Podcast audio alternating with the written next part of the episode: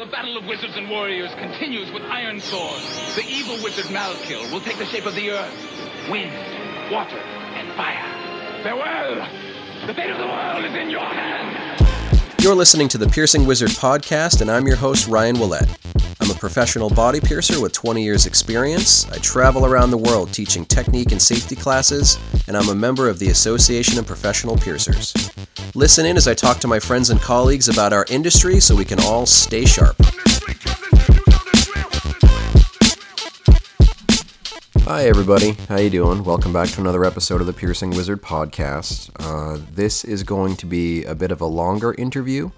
Uh, it's one that I recorded at B M X Net with a practitioner, uh, it, it, kind of like a, a Renaissance practitioner uh, named Matt, who does have a last name but prefers to just go by the name Dot by Dot uh, for his his tattoo career. So if you're looking for him on social media, Dot by Dot. If you are uh, somewhat adjacent to the suspension community, uh, I think you already know who I'm talking about when I say Matt, and you know definitely Dot by Dot. So it, it, there are some people in the industry where when you ask them, like, you know, oh, what it is Uh, that they do, it, it might be tough. They, they might give you a simplified thing. Matt might just say, like, oh, I'm a tattooer. Um, but it's also someone who I've met uh, over years and years at lots of different events related to the suspension community, uh, somewhat adjacent to, uh, you know, other body art communities also, but I think might self-identify as um, suspension facilitator, suspension practitioner, and tattooer. And we just have a, a good long conversation about growth. And it's not necessarily just growth as someone offering suspension, someone offering tattooing, but the conversation we have is really applicable to whatever it is that you do in your own body art career. Myself as a piercer, as a scarification practitioner, Matt as a tattooer, suspension performer, um, we we kind of fall into the same the same pitfalls and the same journey when it comes to growth and um, how you how you actually turn a, a passion into uh, a, a career that that grows, how you change, how you evolve over time. Matt is, uh, I would consider, a, a B M E person, someone that I met uh, over ten years ago at uh, a suspension event through suspension people. Even though I'm not really part of, of that community, I do have you know, a fair amount of access to it. So I met Matt, a pretty interesting person, has a lot of good opinions, has a really good energy. And uh, we, we talk about that whole, like, you need to be able to discuss your growth, not just as where you are now or where you want to be, but where you started and, and how you grew, and, and try not to go at it from a place of like shame holding you back from talking about the things that were, that were part of your growth, because that can be a good lesson for other people who are still growing, you know, talking about what worked for you, but especially what didn't work for you. Um, sharing your access to education with other people, I, I'm a big believer that that's, that's kind of an obligation. If you've had access that someone else might not have, you should share that access, especially if you've been in this long term. If you're years into a career, um, you've probably been helped by by quite a few people. So I, I think it is kind of an obligation to to turn around and help the, the next and the, the younger generations of the industry. And it seems like Matt has that same kind of uh, opinion. So we talk about um, the privilege of access. Not everyone gets the chance to flip-flop around between different countries, different communities. Fire truck going by. I'm not re-recording this intro. I'm just going to keep going. So, fire truck. Um, it, it's kind of a privilege to have this kind of access. Um, Matt was born in the U K, moved to New Zealand, moved to Germany, uh, wide access to lots of different communities. Myself, no difference. I've been bouncing around the world at different um, educational events, and I have a lot of online access, and I know a lot of people. So I feel like it's important for me to share the, the different information that I've had access to. We talk about Um, you know, gatekeeping and clicks limiting growth and all that stuff. So it's a, a pretty in-depth uh, conversation. I don't want to waste too much of your time with, with an intro. So um, I'm going to do a little bit of promotion stuff. You know, I've always got my, my Patreon stuff. I've got those new videos on surface piercings and bridge piercings uh, for November twenty twenty-one content. I'm also going to have a, a narrated and subtitled video on floating navels I was just working on that yesterday. It should be done within just a few days of whenever this podcast publishes. So you can go ahead and check that out, patreon dot com slash Ryan P B A, all about floating navels, how you perform those, how you mark and place those, how you evaluate uh, body shape, navel shape, um, to see if a, a floating uh, navel might be viable for someone. And later on this month, I'm doing a, a class about doth piercings for uh, a Polish piercers conference online. And for them, I'm going to be making a, a special narrated and subtitled video for doth piercing. That'll include selecting your placement, marking, performance of the piercing, or at least one variation on performance of the piercing. So uh, that's going to be for the, the Polish piercers. But I'm also going to end up putting that on my Patreon uh, before the end of this month. So a lot of new content for you there. And one last thing before we get into the interview is uh, there's some some A P P stuff you want to be aware of. It is scholarship season right now. So if your goal is to get to the A P P conference in uh, spring or, or summer, whenever it is, in twenty twenty-two, realize that there is a financial aid scholarship. And, you know, I, I do want to just drive that point home. Scholarships are for financial aid. It's not something to, like, collect a ribbon or, you know, kind of get some, some cred or something like that, something you can brag about. It's for financial aid. So if you want to get to conference, but you find it a little bit difficult to, to go, you don't have to be uh, the, the brokest person in the world. But um, if you can afford to get there on your own, if you can afford to, to pay for the conference experience, I would certainly urge you to, to do that, because that really helps to support the A P P.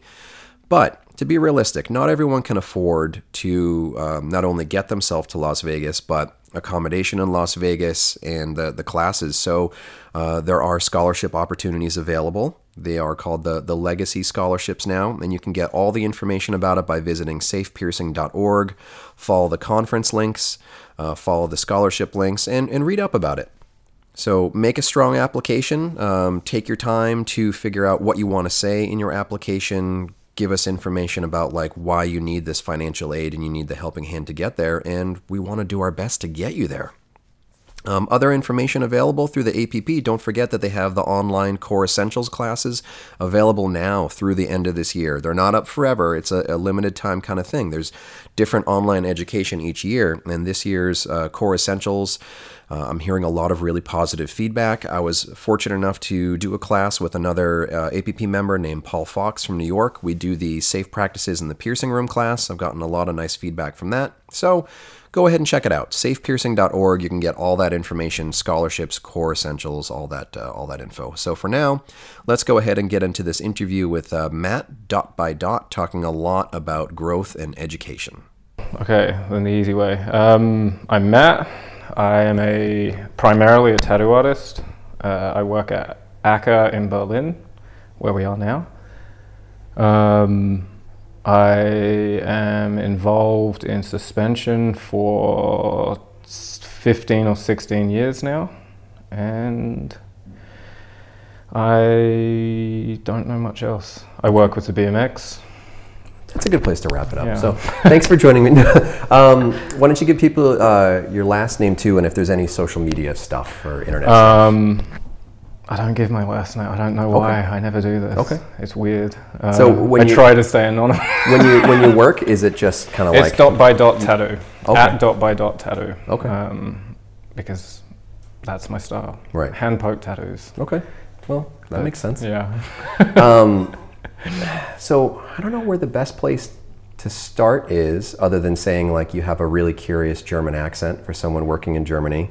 Yeah. How did how did you end up in Germany? And you can take as, as much oh. or as little time as you want answering that. Um, yeah. So I've been somewhat nomadic for about maybe eighteen years. Mm-hmm. Uh, I sadly was born in the U K, and when I was around eighteen or nineteen, I was given an option by my parents, as they had decided to emigrate to New Zealand. Mm-hmm. And the option was either stay in the U K or leave. And so you made the smart decision. I made the smart decision, and I picked the place that was the furthest away from the U K, yeah. and that happened to be New Zealand. Right. Um, where I ended up meeting uh, meeting at the studio, which was uh, Absolution, and that's where I met Eden, mm-hmm. uh, the owner Nace, my good friends, uh, and that's that started me on uh, the suspension and body mod, uh, the practical part, I'd say. Mm-hmm. Um, I was there for many, many years, had to leave, and ended up going Europe's not so bad, because you can travel. Mm. Well, on my passport I could travel easily.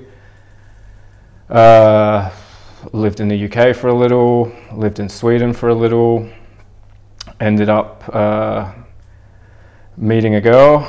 She lived in Germany. Why not? Yeah. And then that was eight years ago.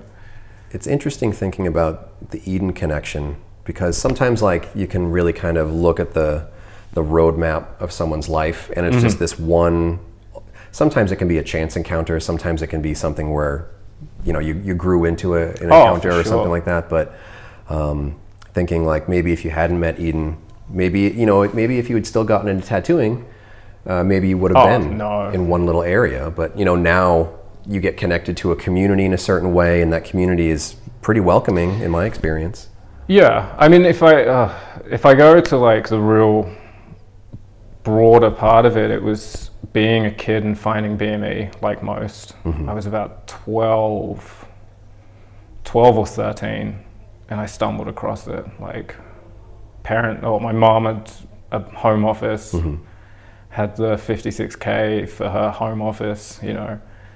And I'd always been fascinated by tattooing, and tried to at school, taking the the razor blade out of pencil sharpener and mm-hmm. trying to rub ink in, and right.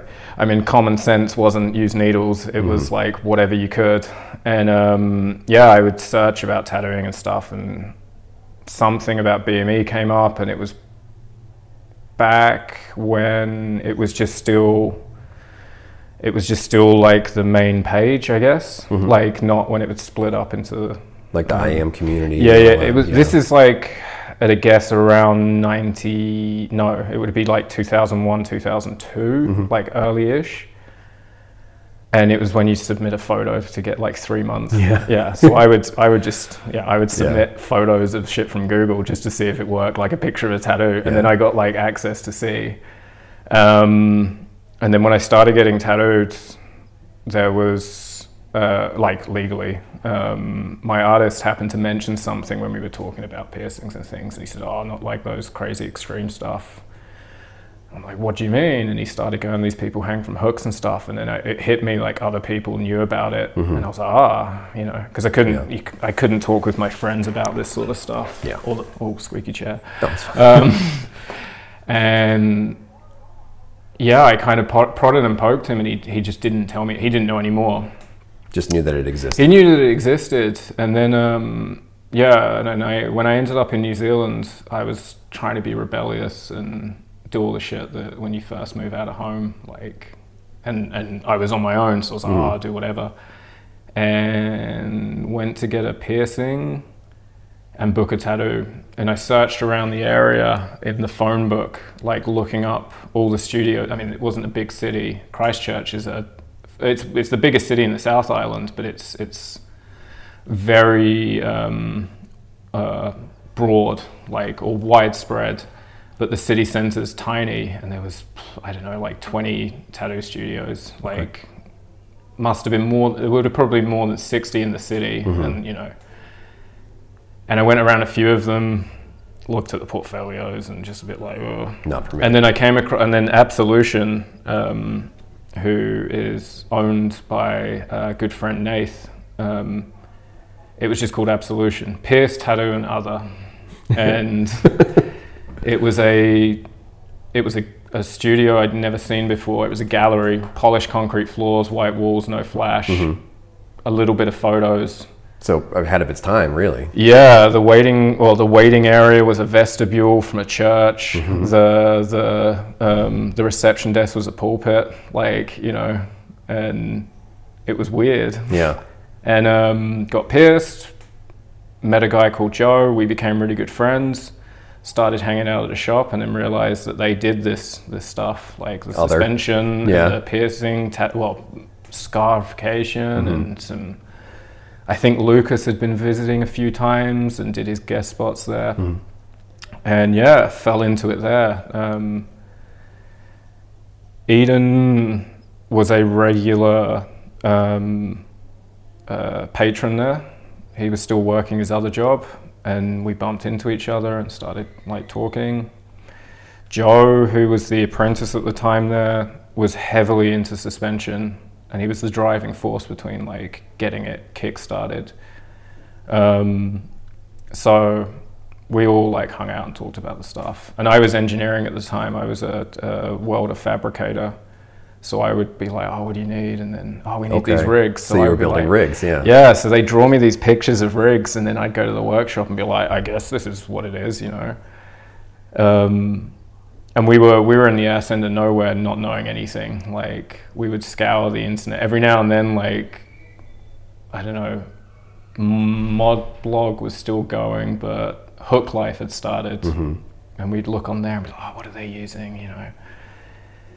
And yeah, we I built a bunch of shit, like literal shit. It was useless. Um, and Joe left. He had to go back to the U K, and then it was me and Eden, and Eden just became this like hub of passion. Yeah. Um, so we, like he founded uh, Skin Dependent, the suspension team, which was me, him, Uh, the piercer at the, his he was the apprentice of the piercer of the studio, Tim, and the owner of the shop by proxy, because it was a bit weird using his shop and leaving him out of it. Right. Yeah, and then we started.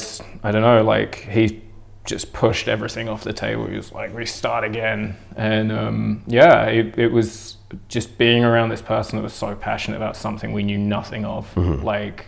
I, there was no. There's I think no at that assimilate. time though, there were very few suspension teams that. Would, would would really say that they had it figured out. I think a lot of people were kind of figuring it out together during that, that era. Kind of.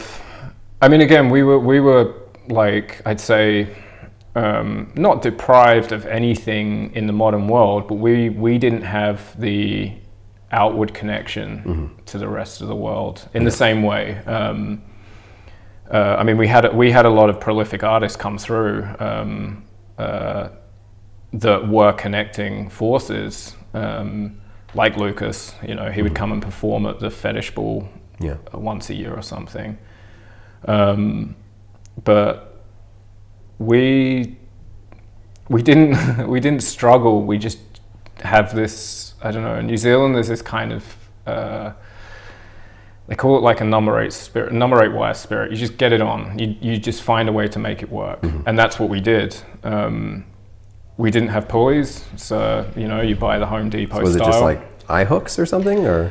I mean, we used to use chain, like galvanized chain. Mm-hmm. Um, we'd have the same uh, the the uh, lo- the instead of having the chain would connect to the hooks, but then from the rig to the the pulley system, we would use I don't know thirteen mil rope, and mm-hmm. this was like we would keep it like why cha- it's it's not dirty, it's not broken, just keep it. And slowly you start to think like maybe we should change things, you know. Mm-hmm. Um, uh, there's we we've done stuff like Eden doesn't Eden doesn't like to talk about it too much. He'll laugh about it, but we had stuff where we had to do a performance for a band, and the venue stuck a piece of um, like scaffolding, you know, whatever it would be, like three inch tubing. Mm-hmm. across the stage, and they were like, yeah, this is what you're going to hang from. And we were like, oh, okay. And we didn't know what we were doing. We only had one set of pulleys, but we needed to do two suspensions. I think we ended up chucking a piece of drain pipe over it, covering it in margarine to grease it up, and then slinging ropes over it and having this like one, one-to-one pulley. Wow. And we were like, yeah, it's good enough. But we had to use margarine because Eden was vegan at that point. So like that was the, that was the, Uh, cutter for him. Like the limit was it has to be this. What what year would you guess that was? two thousand eight maybe. Okay. So it's even in that it's not that long ago. Right. Well, I think some people like if, if you're getting into suspension now or piercing or tattooing or anything, you hear about kind of the end of someone's story or like the current chapter of their story. You don't hear those kinds of things. Of oh, like, no, no. This is what we had to work with. This is what led us to what we have now. And now when you have the people who are almost spoiled in a way where they get oh, to learn sure. with what's available now, they might look back at that and be like, oh, so irresponsible, so crazy. But like I hear that stuff and it's just like, that's amazing. I think the, the, the biggest shift I see, like so jumping right ahead to now in the comparison, the biggest shift you have is this uh, almost the lack the lack of, of talking about it as though it's a shame. Mm-hmm. Like there's this, you have this shame hanging, o- hanging over you that you did something that now you look back and go, oh, we Less shouldn't have done perfect that. Or, yeah. But we, we were, in our eyes, we were doing everything that we could because there was n- we had nothing to compare it to. Mm-hmm. So like, you could look on ModBlog or Hook Life and see these teams from America doing stuff. And we were just like, oh, we want to do that, but we don't know how. Yeah, or looking at a picture and trying to discern these little details of like, yeah, oh, yeah, what yeah. kind of system is this and that? Like yeah. each week, Eden would have written an email to, to Hover or Alan. He's like, we've got the reply, like, let's see what they say. And mm-hmm. it would be this kind of very short, blunt answer. And you couldn't work out if they were frustrated or if it was just because they were like, this is the answer. Yeah. Um, and yeah, he he instills this passion in you that you, it's it's, such a positively toxic thing. Like you end up not wanting to um you you can never get to that, you almost can never get to their level of of passion, but it's not a bad thing. It's they don't they don't seem to care. Mm-hmm. You know, not they want you to be as passionate, but not in their level of if you're not with me you're against me sort of yeah. thing. um So because of that, when I left to go back to the U K, I had this drive of like, I still want to do stuff. Mm-hmm. And, and we, uh, we like, I went back and I found uh, Constant Elevation from London, which was Ben and Alice at the time. And Charlene uh, was uh, like apprenticing or working. Ben, Benoit? Benoit, yeah, yeah, yeah. Mm-hmm. Um, and I like, we went to, me and Joe went to a suspension event and I'm like, oh, I'm Matt, I'm from New Zealand, I'm from Skin Dependent, I know suspension stuff. Mm-hmm. And they were like, yeah, do you want to help out? And I'm like, sure. And then it was the first moment of kind of like putting uh, putting to action all these thoughts or like all the stuff that we knew, well, I'd been taught. And I'm like, yeah, we're going to do this. And the first thing was standing around going to pierce someone with four people. I'm like, oh, I've I've never thrown hooks with four, like three other people. Normally we do one by one sort of thing. Mm-hmm. And they're all, they give me a hook and a needle, and I'm just like, well, what am like? I don't understand. So like you pierce them and then the hook, and I'm watching everyone put these needles and hooks, and then it hit me that even in back then we would pinch the skin, needle goes through, then connect the hook, and I'm mm-hmm. sitting there going like, ah, oh, this is why all the people would be like throwing hooks super fast. They just keep the needle and the hook together. This makes more sense, yeah. you know? Like all these dumb things that we just, because you don't see videos of it, you can never right. make. You see the person hanging there and you don't kind of maybe You make see the assumption that you see a hook, you see them hanging, and then you make up the story in between. Yeah. Um, what? So not to kind of keep you in, in, in that moment, uh, but do you recall what kinds of hooks you were using at the time?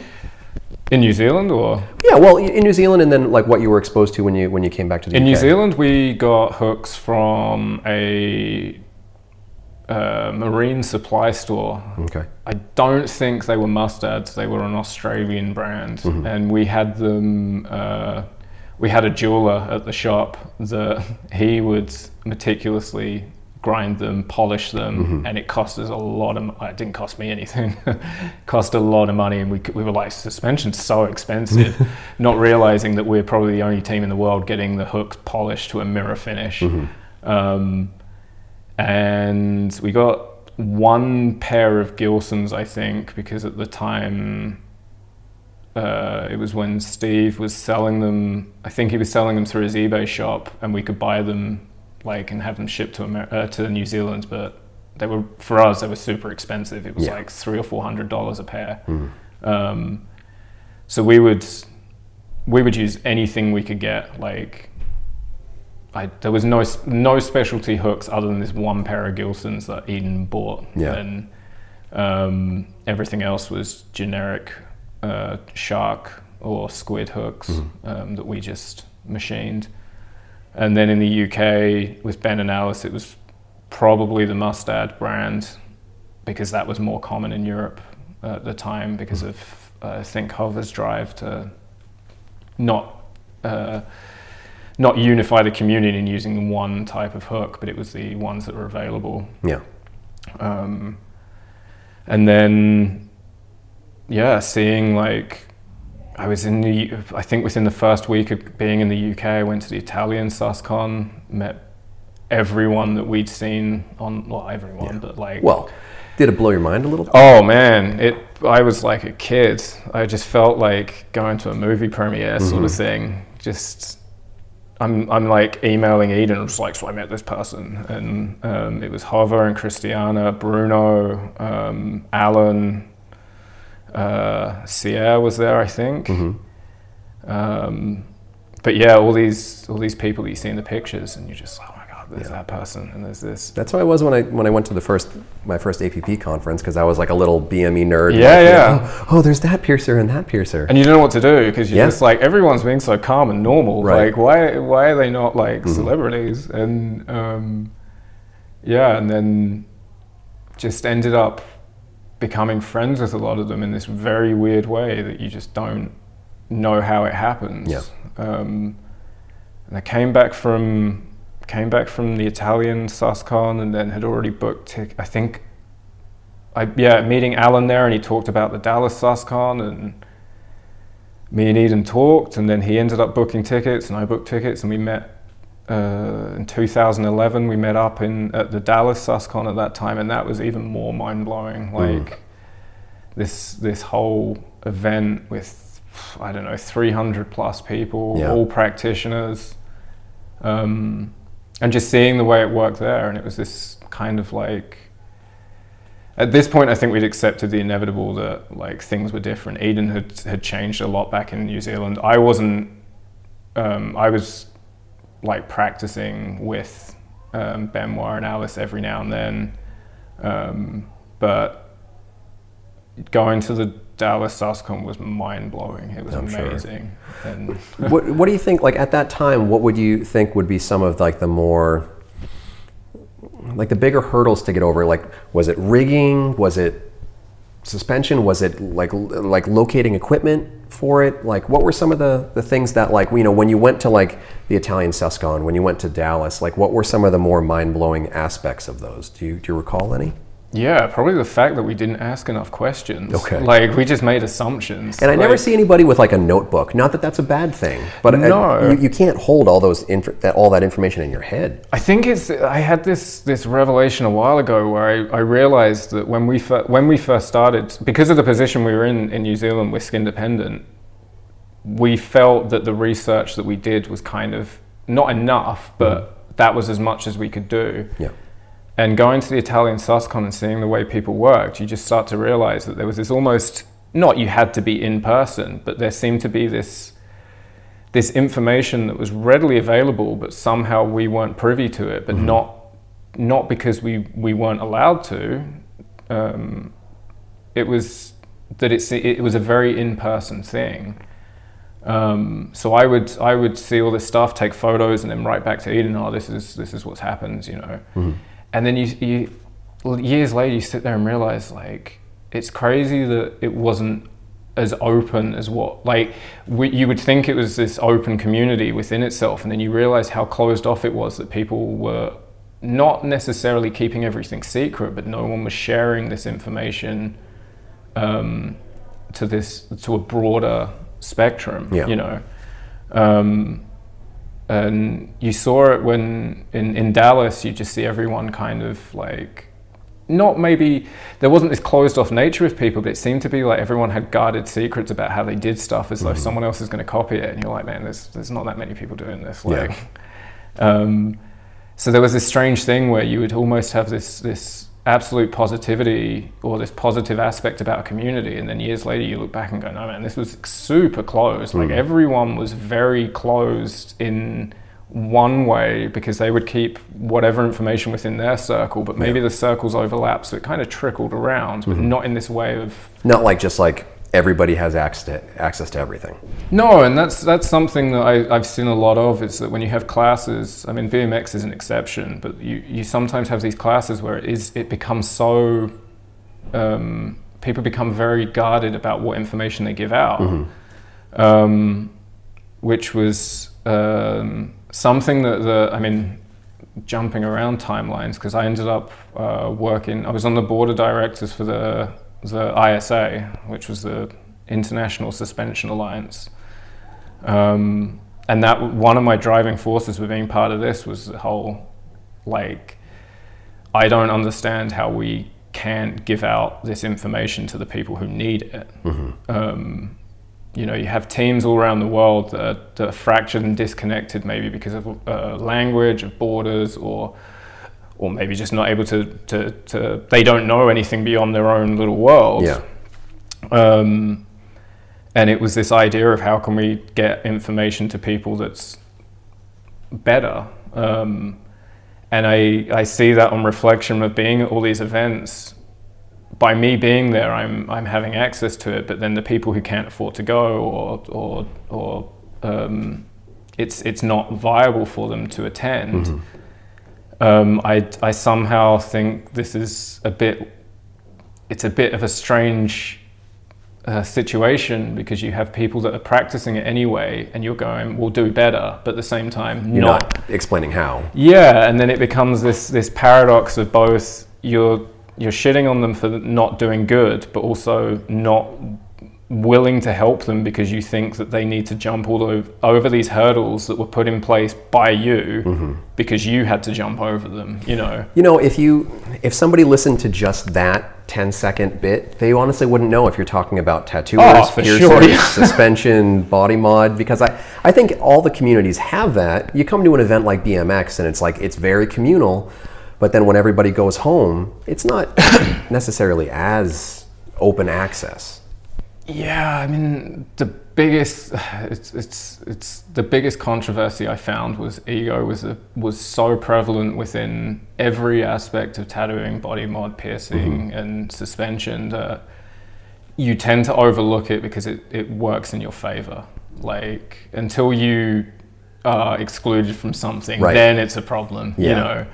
Um, and it's it's been a, a it's been something that you see from from my experiences. I see it, I see the majority in suspension where I'm practicing, but then I can see the overlap in other groups because I'm going to to I come to B M X or um, I've been to A P P a few times and I've been to suspension events or all these different gatherings of minds, and you can kind of look on an out as an outsider to some of these groups and just be like, this is weird that you don't, you almost don't want to talk or share information because you can't figure out where I fit yeah. in the, in this, this, I don't know, the social hierarchy within your group, mm-hmm. that you don't want to maybe give me something. I mean, it's the comparison of not giving out prices and stuff, which is fair, mm-hmm. but then like, I don't know you, I just want to talk about some stuff. Yeah. I don't want to try and figure out if I'm better than you or not. I just mm-hmm. want to talk. Yeah. And um, within a lot of the suspension events, you within a, a, a lot of the, say, European ones, it's a bit more um, easier because there's, for one, there's a language barrier, so everyone's a bit more, lets their guard down a little with this. Mm-hmm. But we tend to find that it's it's a bit easier going because we are so we're smaller than the, like Europe's smaller than the States, but that in itself gives us a bit more of a barrier, like a, a, a buffer between teams, or mm-hmm. you know.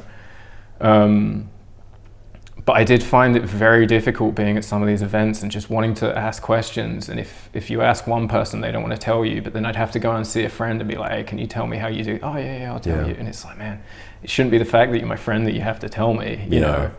know. You get that sometimes when, when you come to an event more than once, or if you're at a longer event, you know, maybe on Monday people don't want to talk, and then by Friday yeah. you're best friends and they want yeah, to tell yeah, you yeah. all the secrets.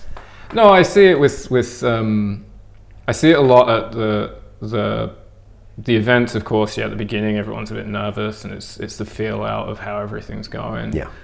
Um, but it kind of reminds me, like, almost as though we did a full circle from having a online community-ish source with I A M where people would sort of openly talk about stuff mm-hmm. in a forum where people are semi-anonymous, but you go, well, you're in here, so you must know and you're allowed to have this, yeah. to then being in person and almost people then take it the other way of going, well, I can't give you this information because I need to work out what what are you going to do with this information.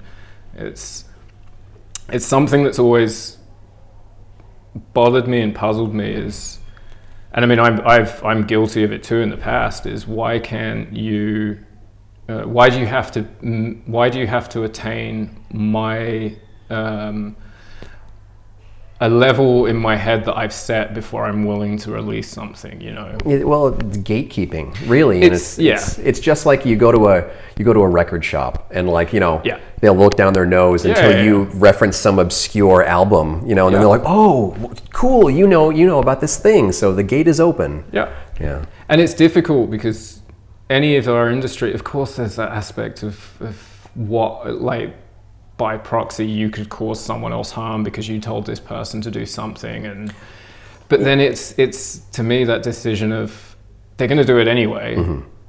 I don't necessarily have to take any guilt on the actions after, but if I can help push them towards something in a better way, whether they take the information or not is not up, it, that's not up to for debate with me. It's mm-hmm. like, here it is, take it or leave it.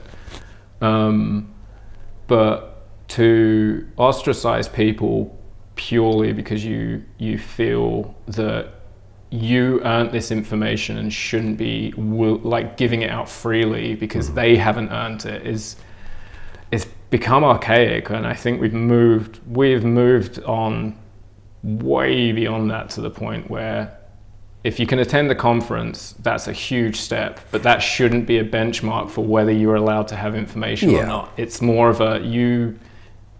You're able to, that's mm-hmm. awesome. But I know some of the people who come to this, the, the event here will go back and talk to their colleagues who weren't able to come. And I'm like, that to me is no problem at all. There's mm-hmm. no way that you have to sign here that, you're not, that you don't talk about this, yeah. you know. Um, and I wish it was a, I wish the attitudes of a lot more people were open in this way, that it's it's not. It's not the early two thousands anymore. Well, just like you said it, like if people are attending an event, there's probably some sort of registration. Yeah. And it's not like some person off the street is going to wander into a suspension symposium or whatever, you know? So it's like they've already got yeah. some sort of experience. So like what harm will information do? Like it will only make them more knowledgeable or, you know, hopefully safer. I'd, I'd hope so. I also have this, this maybe it's it's just a, it's a thought that sits in the back of my head is that some of us do reflect too much in the past of, well, look what happened when we did this. Sure. And as opposed to moving on and going, yeah, but we learned from it. And mm-hmm. they fo- yeah, but what about that one part? Um, the, uh, like yourself, you've taught, um, I believe it was one year scarification classes here. Mm-hmm. The, this is one of the only places where you can teach that. And this is that, the only place that I teach But you that. Have that example of, it can become that, that, Uh, the question can be put out of going, should it be taught? Mm-hmm. Like, should you be enabling people to do this? I thought about that, but, you know. And then on mm-hmm. the same side, people are going to do it anyway. Yeah. Can I give them, if they're willing to put their time and effort in to come and sit in the class and I can give this out, mm-hmm. maybe it will help, you know.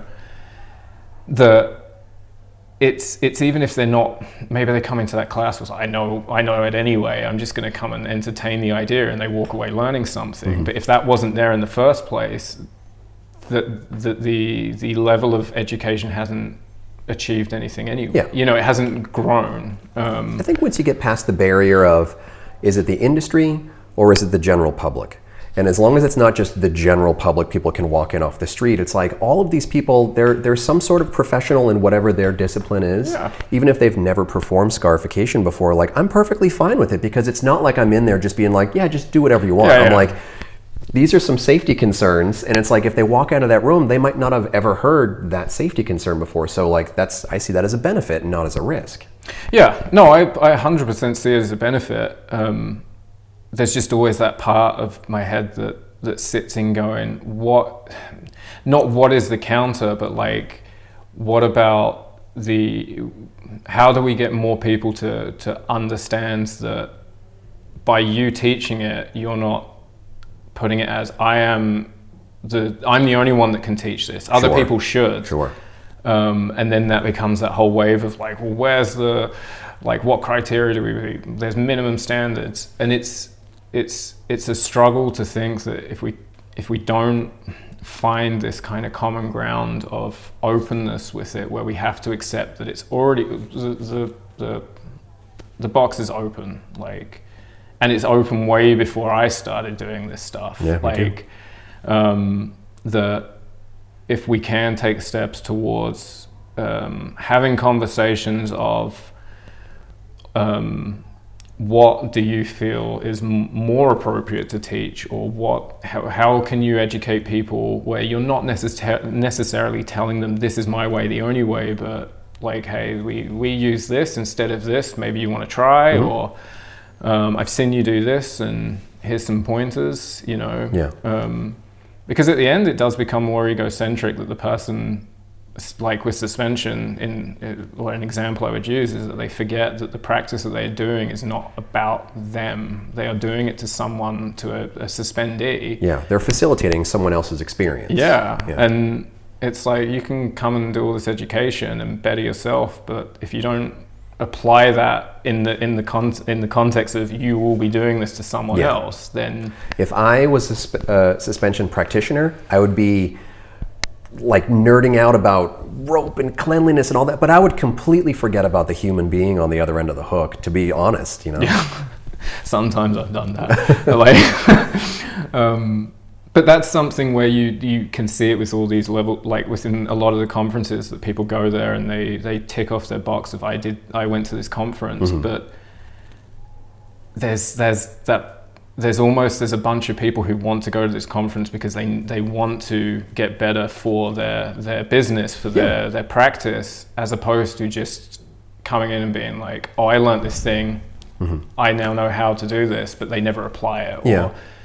Um, and in suspension, that that's, or from my experience within suspension, that can be quite common. Is um, you you need to, to as a practitioner need to um, take that education and realize it's got to be applied to your practice, not just to yourself. Mm-hmm. You know, tying the knots and stuff is great if you know how to do it, but remembering that if you're not the one hanging from that, then it's like it is for a person where you go, oh, well, maybe I need to make sure that I am actually yeah. following it the right way, not, oh, it's good enough, you know. Well, that can transfer over to a lot of things, you know, the tattoo client, the, the piercing client, the scarification client, all yeah. that stuff. Like when you lose sight of them and you almost like fetishize the act of performing it, it turns into a whole ridiculous thing. I've definitely gone down that hole plenty of times. And now, you know, I, I try to pull back sometimes and be like, or I should be a little bit better of a human being and not just try to focus on being the best piercer or it's, whatever. Yeah, it's like the, the, the days is a bigger, badder, better, you know, um, like get this photo up there so I get the recognition of doing this. Yeah. Which is fine, like there's a place for that. But there's also a, a part of, of the, like, the people who do practice suspension who are doing it in a way that is not how we would see as, I don't know, the most safest approach, but then looking at it and going, well, they, why are they not using all this stuff and why are they not doing this cool stuff? I mean, they're trying to copy us and they're not doing it mm-hmm. good. And it's like, yeah, but what is it for you? It's suspension, this like finished result where the body's hanging and, and it's this thing that you look at, just this object, or are you trying to make it where you use all the education you have to give this person the best experience, and there's this symbiotic relationship of you make something that's beautiful, or um, doesn't even have to be beautiful, it can be practical, mm-hmm. it can work. Um, and yeah, maybe in a roundabout way that stems back to like dissolving the ego with with disseminating information and not making it about you, but the whole practice, you know? Yeah.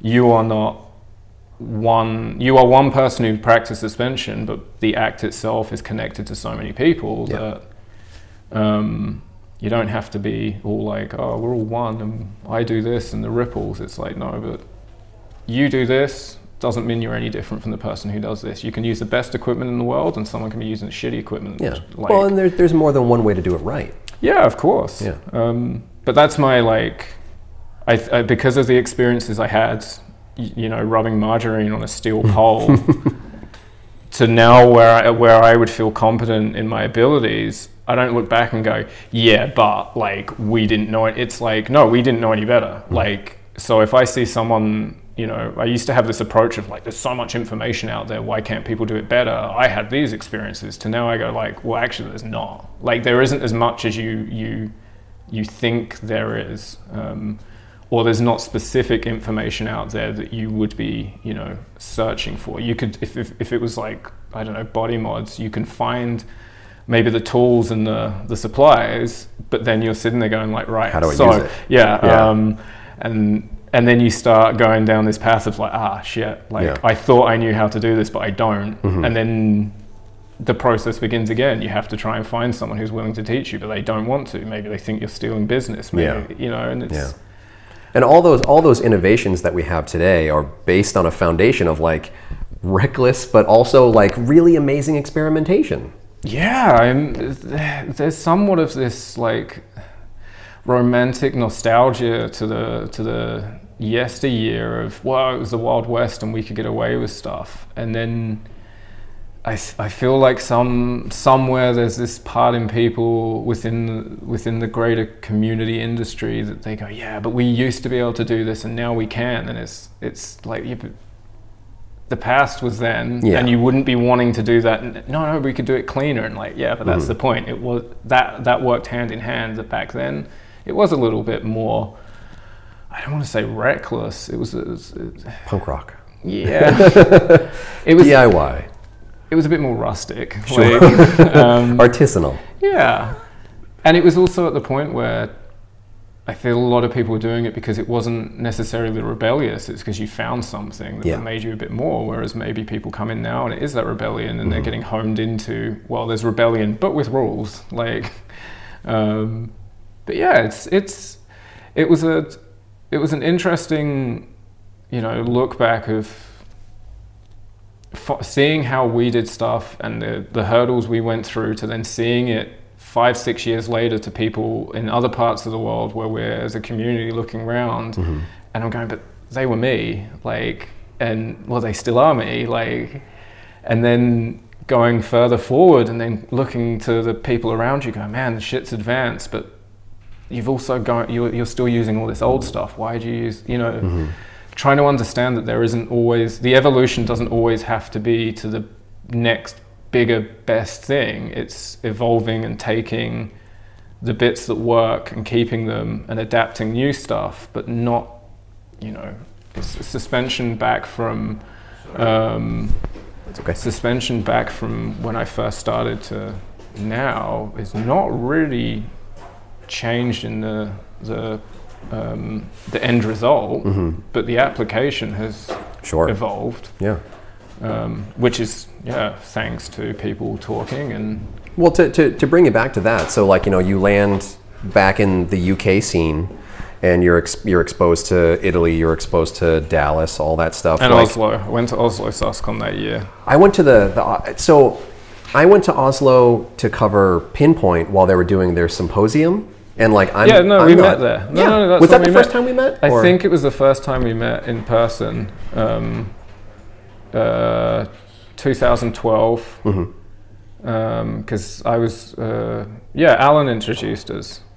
Well, I, I went yeah. over there to cover a piercing shop as a piercer, and like I, I'm not, you know, I, I, I know people in the suspension world, but I'm not part of the suspension world.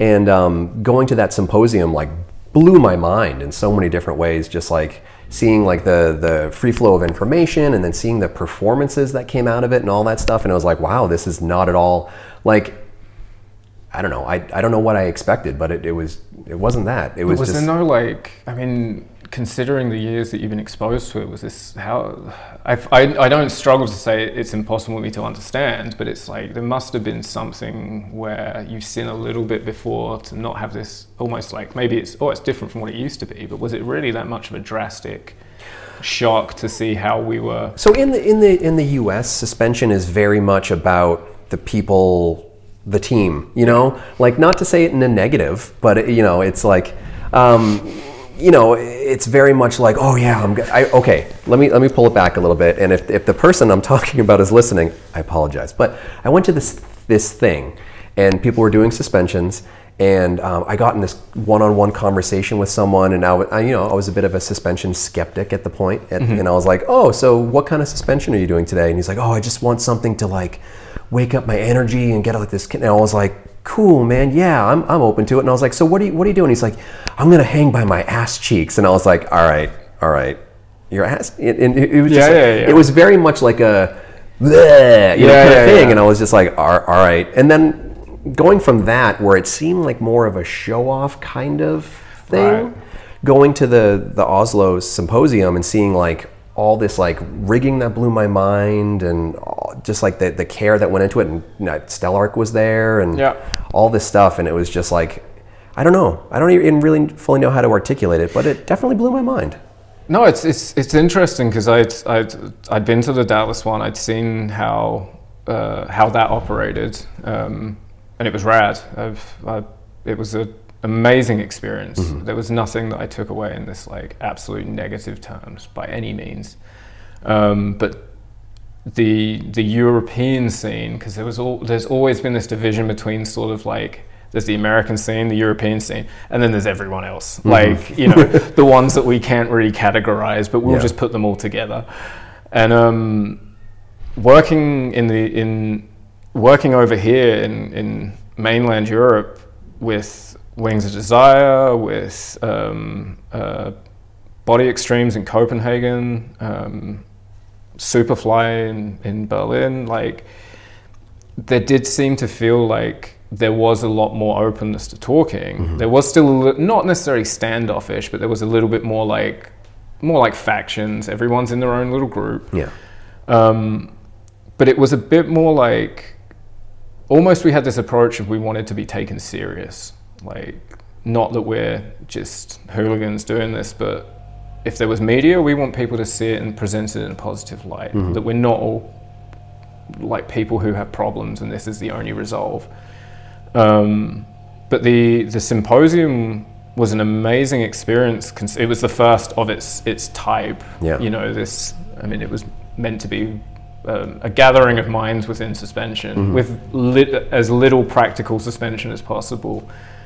Um, but that was a that was an eye-opener to the fact that you could have these weird conversations about stuff that was closely related to suspension, but somehow wasn't necessarily about suspension. Yeah.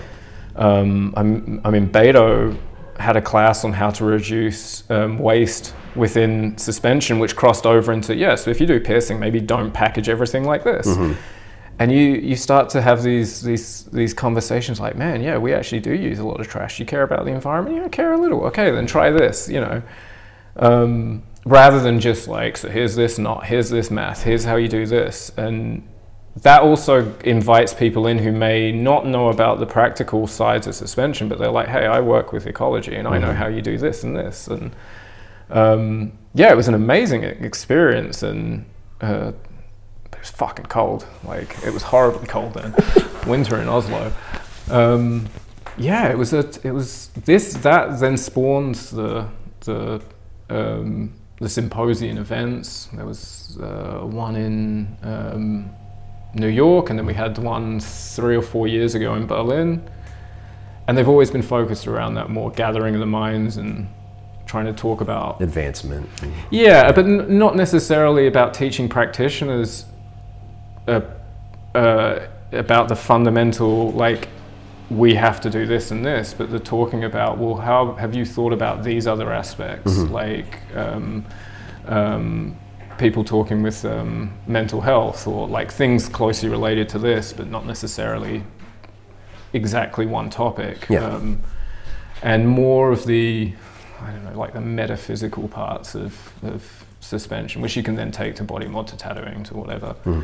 Um, but it it's, again, trying to find a level where people aren't saying this is the benchmark, or like this is the stand, this is the benchmark, and you have to either meet it or exceed it, as opposed to like, hey, there's this topic that I've been really curious about. Yeah.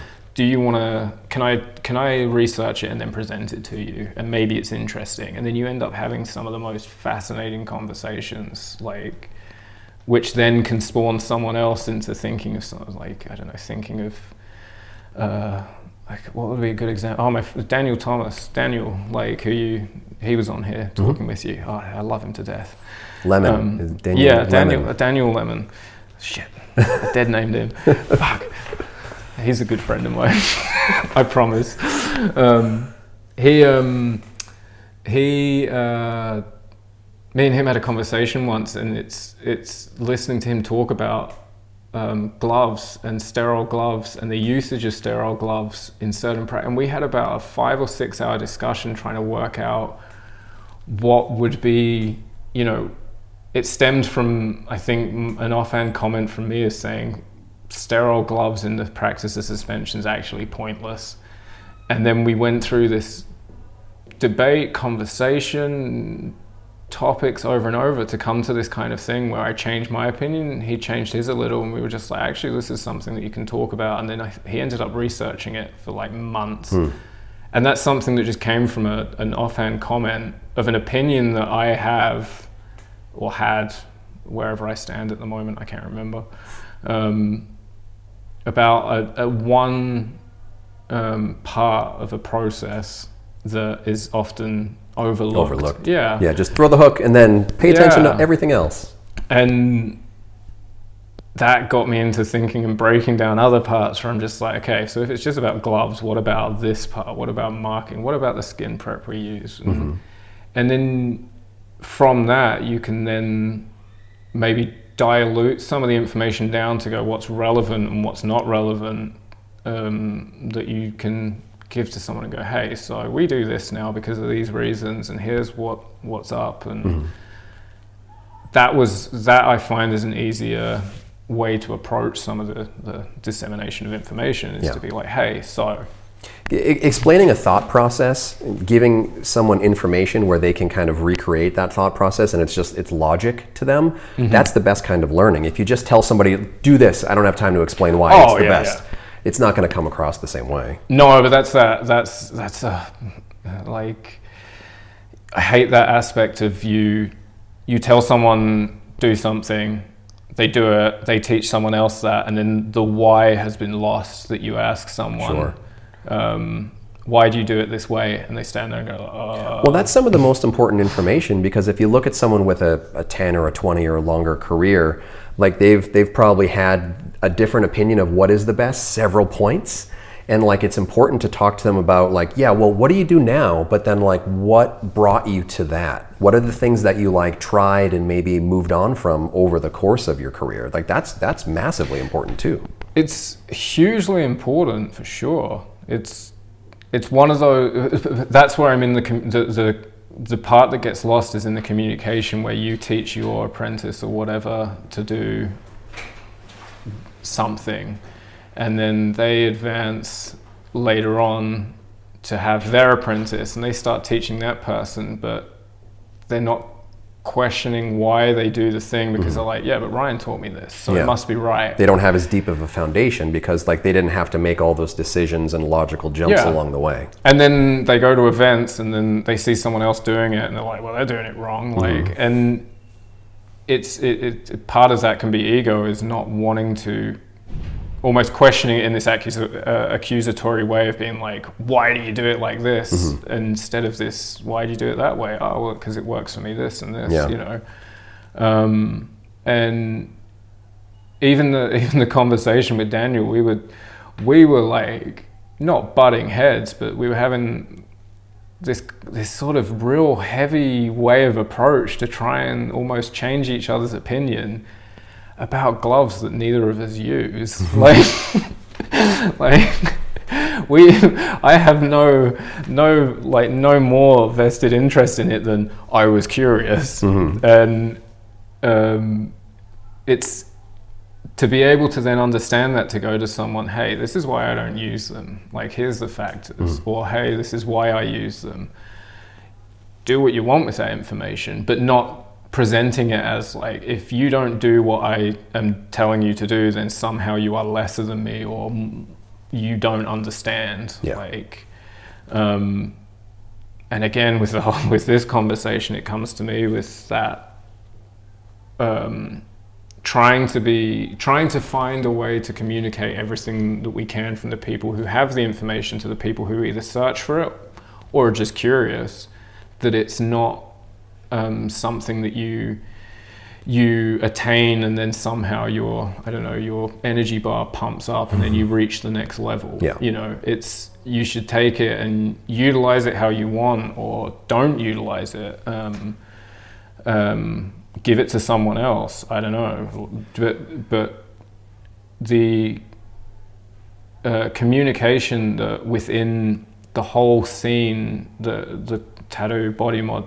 piercing, scarification, suspension scene, the communication that seems to stifle is this putting people into a box and then going, well, you don't need to know this part, so I don't tell you.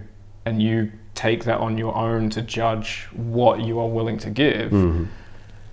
Whether you're just freely, like me, I will free flow information, as opposed to, and if someone comes and asks me, I will free flow it. But instead of standing around waiting, going like, so, like, who do I give this to? Mm-hmm. Like, hmm, who shall I pick today that I will tell a nugget of information to and then feel good about myself? Mm-hmm. And, but it does, yeah, it changes, it's changed over time. It's, um, yeah, that's why I think it's, I don't know, maybe full circle's not the right way, but going from a fractured international way, being somewhat unified with a, a common um, internet base, which would have been um, B M E, in whatever form at the time that someone had found it, mm-hmm. to then that that creating factions of, of different parts of the industry that no longer scarification, you can't do scarification unless you're a piercer, or you know, you can't do suspension unless you're a piercer, or you know, this sort of way that it comes an element, a, a, a body of its own, that then they have become so fractured that they're too distant from each other that now people, yeah, well, what are you? Oh, I'm a tattoo artist and I do suspension. Yeah, but which one are you? Like, right. Are you a tattoo artist or are you a suspension practitioner? I, I don't know. What day is it? Where am I? Like, um, and that that I I don't struggle with it in a in a like a day to day wake up and have a, a crisis, but it's something that I I can still get my head around what would be the the way to to dissolve that part. You know. Mm. I don't do scarification. I know a little about it, but I could have a conversation with someone and I'd love to have a conversation with them, but not in the way of like, I'm going to walk away from that and go, cool, now I know how to do it. I'll just, I'll, I'll give it a go. It's... I feel like that with, with tattooing, because I know that there have been a handful of piercers that got into like dot work tattooing being like, well, how hard could it be? Oh, and man. It's like, it's a whole career. It's man. a whole, it's a whole thing. When I started doing hand poke tattoos, I did it because I got taught by, by, um, Yestin. Um, and I never wanted to tattoo anyone else. I just wanted to tattoo myself from being a kid, like mm-hmm. trying to find out this stuff. And then I'm like, oh, this is cool. And then, you know, friends, Eden and Nace and another one at the studio wanted me to do something. And then I found, I was like, okay, at some point I can do bigger and better stuff. And then I would meet people in the hand poke community. Like somehow there was this this European faction of hand pokers where they I didn't fit in their, I don't know, they were very much a different, not artistic style, but lifestyle mm-hmm. type to me. But it became, there was, I was, I'm looking and this is another, you're broken off because you don't use machines, then you are somehow this different group of people. You don't look at the action you do. You make a tattoo, you're a tattoo artist. Yeah, but I'm a hand poke tattoo artist. Yeah, but you you make tattoos. Yeah, but I don't use machine. I'm like, okay, that's cool. So you're not hanging around in bars. What it, I don't get it. Like, yeah. And you'd meet the, I'd see these people who were doing, who were piercers that would start doing some hand poke. And then two years later I check in and I'm like, oh, so you've given up piercing now. You just, you, you do hand poke tattoos. But somehow, if they still make a piercing, they will they will cling on to that like, well, I'm still a piercer. I'm still a piercer. Which is fine. It's a label. Mm-hmm. But you, it becomes this faction of you have to align with, well, not maybe have to, but you align with this this group, and that defines who you are, what information you're privy to, who you can talk to to an extent, how you're seen how in the overall seen. community. You come here and you introduce yourself as, oh, hello, I'm a this or I'm a that. People are immediately going to start to kind of put you into a box. Yeah, that's that's why it's it's what was it with with uh, yeah A P P? You get your little ribbon, and mine had this this I S A thing on it. And I just had that moment, like, damn, this is what this is what people are going to think of Everybody's me. Everybody's going to think you're just the suspension guy. Yeah, I'm like, yeah. like oh, or you would do that so walking around there. They go, so what do you do? And I'm like, oh, I'm tattoo artist. And they're like, oh, so you're not a piercer? And I'm like, why are you oh, here? Yeah, yeah, why are you here? And I'm yeah. like, I have no idea. And it's thanks for the question. Now I'm just going to leave, you know. or or even with the, the, the part of being there with friends, being with um, uh, with Alan or... Um, Uh, Brian or, or bumping into you, I don't know, anyone there, Paul, Beth, these people yeah. that I know, I know of, I know of them and I'm friends with them, but not through the piercing scene. Mm-hmm. And it's an interesting way to be there. So I think me and Bruno were walking around, and someone will go, well, how do you know Bruno? And I'll be like, oh, we've we've worked together with some suspension stuff. Oh, you're a piercer? No, I'm not. And it's this like, but why are you friends with them? Like, how are you, in this moment, you're in this conference and you're with this person, you should not, like, not shouldn't be, but you have this feeling of, you shouldn't be allowed to be with them. Like, I've tried and I'm not with them, mm-hmm. and I'm a piercer, but you're, what's going you're on? You're not cool enough to be Bruno's friend. Yeah. yeah. And and then I just go and play slots and have a drink and, and carry on being happy in my life. Yeah. Like. But it's not to say it's an, it's always this negative thing by any means, but it's an observation of... People judge, and it's almost in like a way of like, you know, um, what what worth am I going to put on you as someone that I know? Yeah. It's like, oh, did you meet Matt? Oh, you know, Matt the tattooer? Or, oh, Matt the suspension yeah. guy? Or, yeah, oh, oh, shit. If I'm yeah. the tattoo artist, this means nothing to most. Mm-hmm. If I'm the suspension person at a suspension event that I am helping out at, then, you know, somehow I fit into this different level where... I can take a sense of pride of being, well, I've attained this this part, but I still, you know, that doesn't last, that lasts the weekend, mm-hmm. and then you go home, and then I'm like, oh, but how can I, how can I get back to that? You know, it's not going into the supermarket and being like, so do you know who I am? Yeah. And they're like, I have no clue. And yeah. I'm like, yeah, that's cool. Like, have you seen suspension? Like, trying to just do, like, research it for a year, and then you'll know. Like, right. um, But it's, it's yeah, seeing that, that the way that you kind of get factioned off about who you know or what you know or what you do isn't always a bad thing, but it does stem uh, this... Oh, it, it, it stifles the, the progression in some way. Mm. The conferences like A P P are amazing. They're, they're, they're, they're, they give more than they take, so there's nothing but a positive from them. Yeah.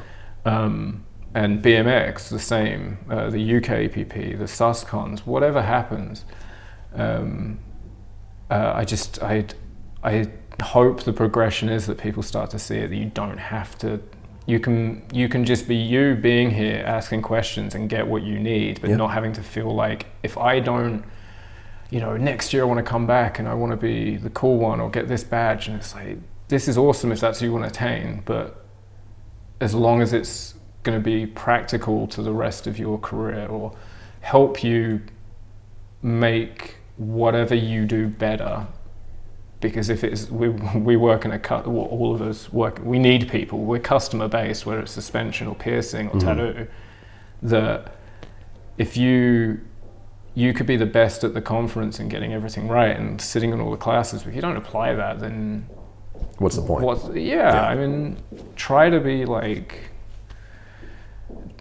dissolving the ego is such an easy way to say it, but like trying to look beyond the fact that um, what you learn here doesn't necessarily define you um, for the rest of your life. Mm-hmm. Like, you don't have to you can you can sit and be at whatever level you want and carry on, and it's completely fine. You don't have to always there, there's always there's always only going to be one best of something, and it doesn't have to be you, and yeah. you don't have to replace the next, and it doesn't have to constantly change. But you can have this level where there's like, if, if it wants to be looked at, there's always one best. On the level below, there can be a thousand people that are all at the same level, just as good, but they're like that that I don't know, like a, a pubic hair's uh, width away from the next level without yeah. realizing, because they're just looking ahead to this this this goal that does nothing but a status, mm-hmm. you know. And this is I to apply it to suspension. I always see that some of these teams around the world that may not be using the best equipment, but I could not care less as long as what they are doing is. Oh, I mean, care less to an extent. I do care. Um, I see it and think, you are doing something. You are doing exactly what I would have been doing. So what's the problem? Yeah. Like, just because I have the information now that I didn't have then doesn't mean that you have to wait or or you can't get this. Like, yeah. It's I could I could write an email, write a message. If you took if you took a handful of piercers from the U S and just dropped them in the B M X net experience, I think their brains would explode, because they'd be like, "What? You you pierce this way, or oh, you do you do this thing this way?" And it's like they just they wouldn't they wouldn't be able to rationalize. Yeah, but I also it. see it from the side that they they also then realize how relaxed it is. Yeah. That a lot of I mean again, B M X is a is a is a unique event in that format, that it's not organized by a piercer, let's yeah. say. Yeah. It's organized by one of the most passionate people about this, keeping this this education and the scene alive. Yeah. Um, and it's not it's not about an ego thing, because this could be like, you know, Stefan could be out there wearing like a gold jumpsuit, diamond encrusted, and yeah, you, you know, you see him running around sweating. Yeah. And you're just like, man, yeah. this is how, does it pay off? Like, right. um, the I've seen it before with some of the uh, North Americans that will come here, that they almost become so, not all of them, but there's a few that you see become overwhelmed with how relaxed mm-hmm. it is here, because I don't know everyone here. And that doesn't mean it in the way of, well, everyone should know who I am, but if I don't know you, then you're not important. It's one of these, people come here for the first time this year, some people for the tenth, the... Um, It, it doesn't matter. The fact that you have attended is the achievement. Yeah. It is the, the that is the, the the the good thing you have done is come here. Everyone's on the same level. There is no. I mean, I guess the speakers are on a bit of a different level because they're the ones giving out the information. But the the people who attend, everyone's the same. So you see a class here of uh, like what's going on the the. suture class that's going on next door. If you go in there, like, well, if we were to go in there right now and pick ten people at random and mm-hmm. ask what their profession is, of course it's it could be a chance that all ten are piercers, yeah. but there's a chance that there's people in here who are just genuinely curious mm-hmm. about it, and they've got the time to, to learn. Yeah. And what's what's wrong with that? Oh, well, how are they going to use it later on? What does it matter? Maybe they never use it, but they they learn the information, and where's the harm in that? I used to have that thought with the, with the suture classes of like, maybe we shouldn't be teaching this, because then, you know, if they do it and they do it wrong, they can cause more harm. And then it's the same thing of going like, but some, if I go in there and learn it, I know that I'm not, I know in myself that I'm not going to use it, but I just want to learn it. Mm. And then I'm like, oh, maybe other people do that. Like, again, applying my, projecting my own Uh, position and stance on something to yeah. everyone else. Well, like like in the scarification class, if there's twenty or fifty people or something like that in one of those classes, I know that the majority of them will probably never hold a scalpel, but it's like they're there, they're learning information, and maybe that just kind of, whatever whatever their discipline is, maybe they picked up some like little thing that they can kind of transfer information over to. Yeah, and I guess that's also, it's it's... the question I would pose in that way of of trying to see how you feel with it would be, would you do it in this? Would you do that same class in your hometown, sort of thing?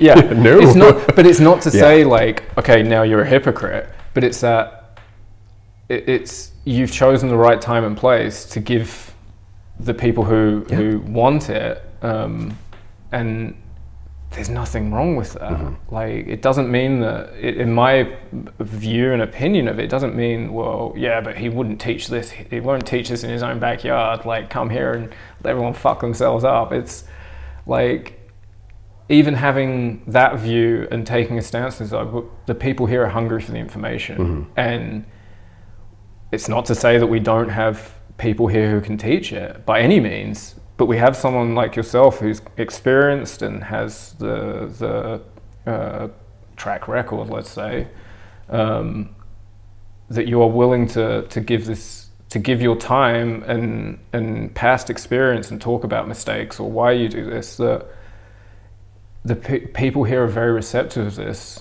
um, because we can try to see, yeah, well, you've come here, you're willing to give your time. I'm wanting to learn.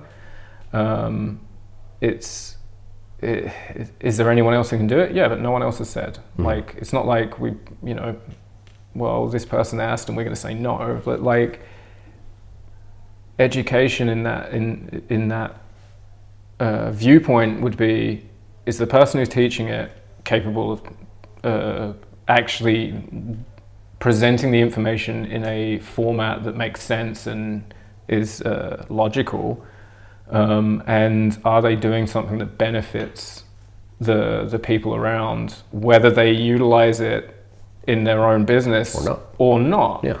Um, maybe someone in there realizes that they don't actually ever want to scar someone, and they're like, "Yeah, no, I'm noping out." Not for me. Now. Yeah, they're yeah. like, uh, "I was going to try it next week, but now I'm I'm yeah. out." You know, I've I've heard I've heard both sides of it. I've heard some people be like, "Oh yeah, I that made me realize that it's not for me," and other people where I'll bump into them a year or two later and they're like, oh, I took your course and look at this piece I did. And I was like, wow, that's amazing. That's great. Yeah. Yeah. Yeah. Like, yeah. And then that's, again, having to almost have that that self-control of being like, so yeah, just, just I don't know, it's a business for me, so don't take any of mine. Well, like, yeah. But that's that's the, that ties into the fact of people not wanting to disseminate information mm. because they somehow feel if they harbor it, then they keep all of the business yeah. themselves. They'll get all the clients yeah. if they don't share any of the information. Yeah, and it's it's...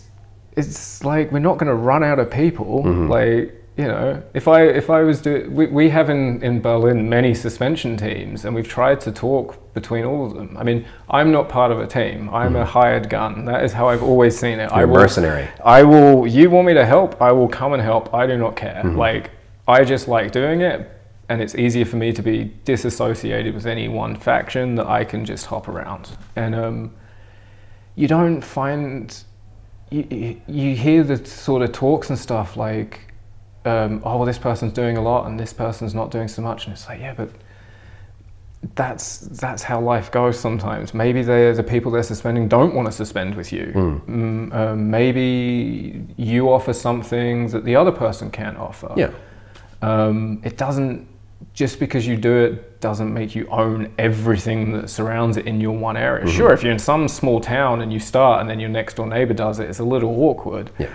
But um, to think that you then need to prevent, uh, you somehow have to, to prevent others from doing it by restricting some access they have to, mm-hmm. to supplies or information. Yeah. Or, it just means that they're going to do it, but they're they're going to do it without the ideal supplies, without the ideal information.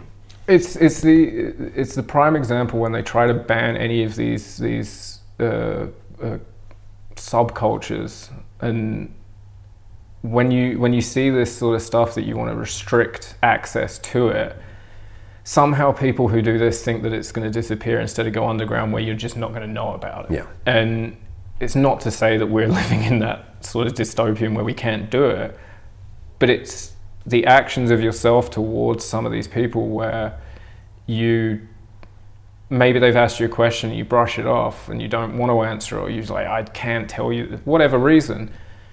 It's the same, some part of the same logic. Well, they're still going to try to do it, and they will just find another way to do it. Mm. And doesn't mean that you, it doesn't always mean that if you give them this information and something causes harm that you're responsible, um, but it also doesn't help push forward to be um, restrictive on on talking about past mistakes. Yeah. Or um, past experiences or why you don't use a certain, I don't know, a certain product that you found to be shit. The crazier thing is all those people, even if they are like restricting information, five years from now, there'll be a whole other generation that'll oh. be looking down their noses and be like, oh, you used to do oh, that. Yeah. Like, no. I saw, within suspension, I saw over the years of going to, to like Oslo SusCon for, I, I don't know how many years, whatever, eight, nine years in a row, and you see the evolution there of some of the people in the beginning, the older crowd, they stop going, and then it's replaced by a newer one, and then next thing you know, you are the older crowd, mm-hmm. and it's just new people, and you, you you have this like, everyone's doing stuff different, and then you feel archaic, where you're like, man, have I not evolved? Yeah, or, like, have I not been keeping up yeah. on what's like new and like cutting edge? Yeah, yeah. and...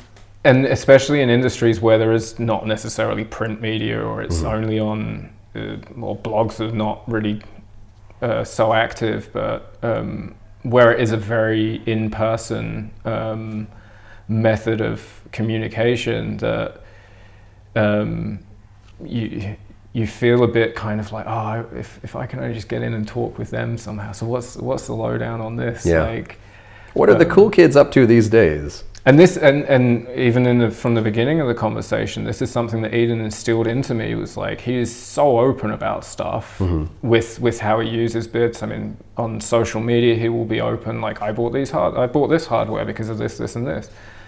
And it did instill this this sense into me of like, you can just talk about stuff without having to have an intent behind it of um, the the. feeling that the ramifications of it are somehow, yeah. you know, there's a negative or positive to it, as yeah. opposed to, you want to talk about suspension, sure, I will happily sit and talk about it for hours. Mm-hmm. Like, if you want me to teach you how to do it, that's a different conversation and for a different time, yeah. but it's not like, oh, I don't want to talk about it now because we're sitting having a beer or something, like, and then you go, well, shut me down, he doesn't want to talk. It's, it, it's, I will happily teach you how to do something, um, just give me your time. Like, it shouldn't, it like, put in a little bit of effort, just yeah. a tiny, just a tiny right. amount. Yeah. And I will spill guts on stuff, you know, but man, it, times have changed and it's fun.